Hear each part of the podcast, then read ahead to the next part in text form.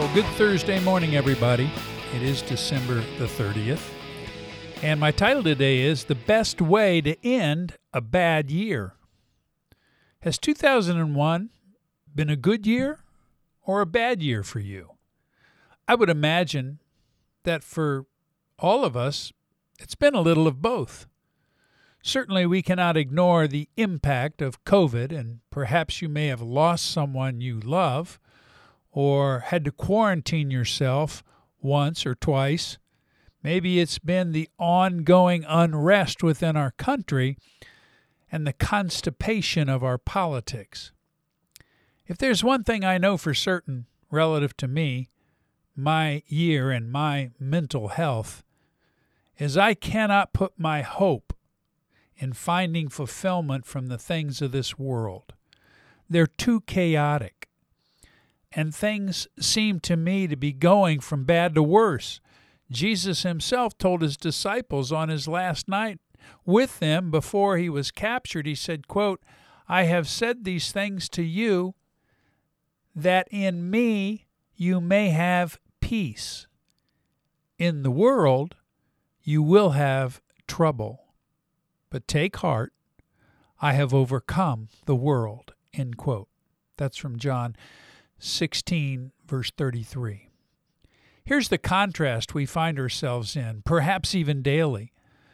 The place where we can find peace is in Christ, but the place we can find trouble is in the world.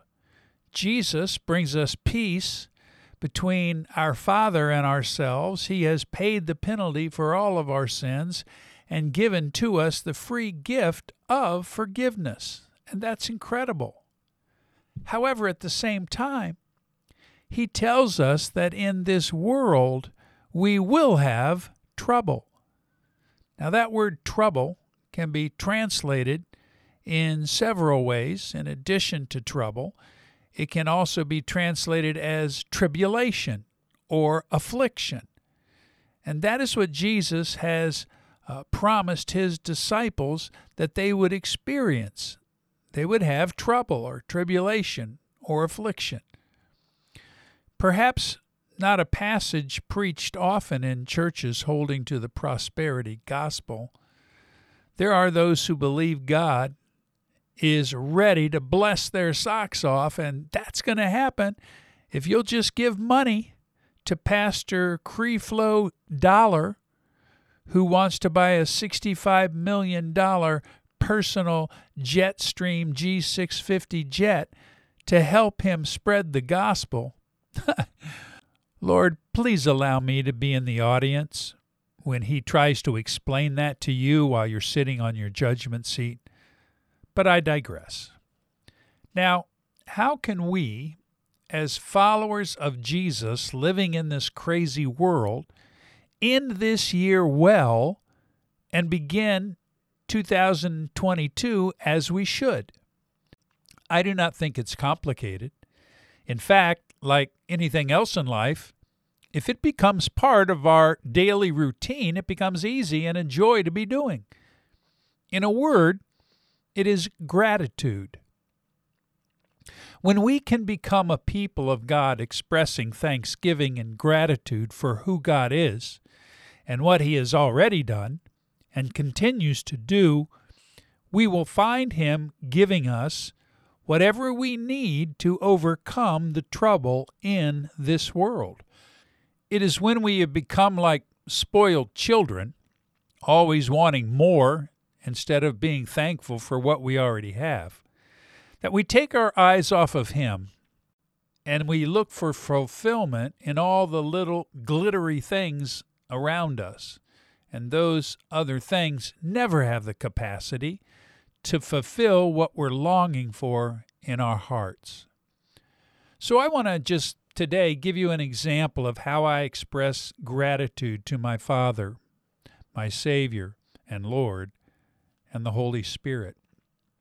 You know, it's not difficult but it will require we take our eyes off of our own wants and desires and express thanksgiving to who God is and what He has already done, is doing, and will continue to do in our future. So my morning prayers go something like this Abba Father, Lord Jesus, Holy Spirit, I give to you thanks and praise for who you are. You are the one and only true God, the creator and sustainer of this universe in which I live. You know all things, and you've always known all things. You knitted me together in my mother's womb, and I am fearfully and wonderfully made. You know my beginning and before there was one day of my life, you knew how many days I would live.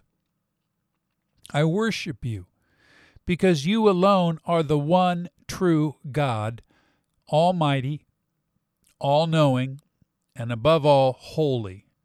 As the angels sing, Holy, holy, holy is the Lord God Almighty. Heaven and earth are full of your glory. I bow before you this morning to worship you and to adore you. Thank you that before the creation of the world, you chose me to be one of your children. In love, you predestined me to be one of your family members, and you redeemed me from my sins through the death and resurrection of my Savior and Lord Jesus. Thank you for giving me this gift of my salvation, forgiving all of my sins, whether they be past, present, or future. Thank you for sealing me with the Holy Spirit as my guarantee of my inheritance in heaven. And even when I was dead in my sins and transgressions, because of your great love for me, you chose to give me eternal life to be spent in heaven with you. Thank you that even though I took my liberties and chose to dive headlong into sexual sin, you've rescued me from my own horrible choices. And as I walk in the light, as you are in the light, the blood of Jesus cleanses me from all my sin, and I can have fellowship with other men who are in this same battle with me. And I go on from there to pray for my wife our four children, their spouses, uh, and our grandchildren. I pray that God would be a shield around us and will lead us not into temptation and will deliver us from evil. And then I go on to pray for whatever the Lord lays on my heart, including prayers for you. As I have done this almost daily, for the past 16 years, a deep sense of gratitude has formed in me. I can rejoice with thanksgiving always because I know He holds me in His hands, and there is nothing that will ever separate me from His eternal and unconditional love. So let's go into the new year, not with setting impossible goals that we'll never reach uh, about the earthly things of life, but let us be a people of gratitude and thanksgiving and let God handle the rest.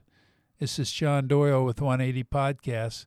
God bless you, my friends. We'll talk again tomorrow as we end this year. And I hope you have a great day in the Lord today. Take care and goodbye.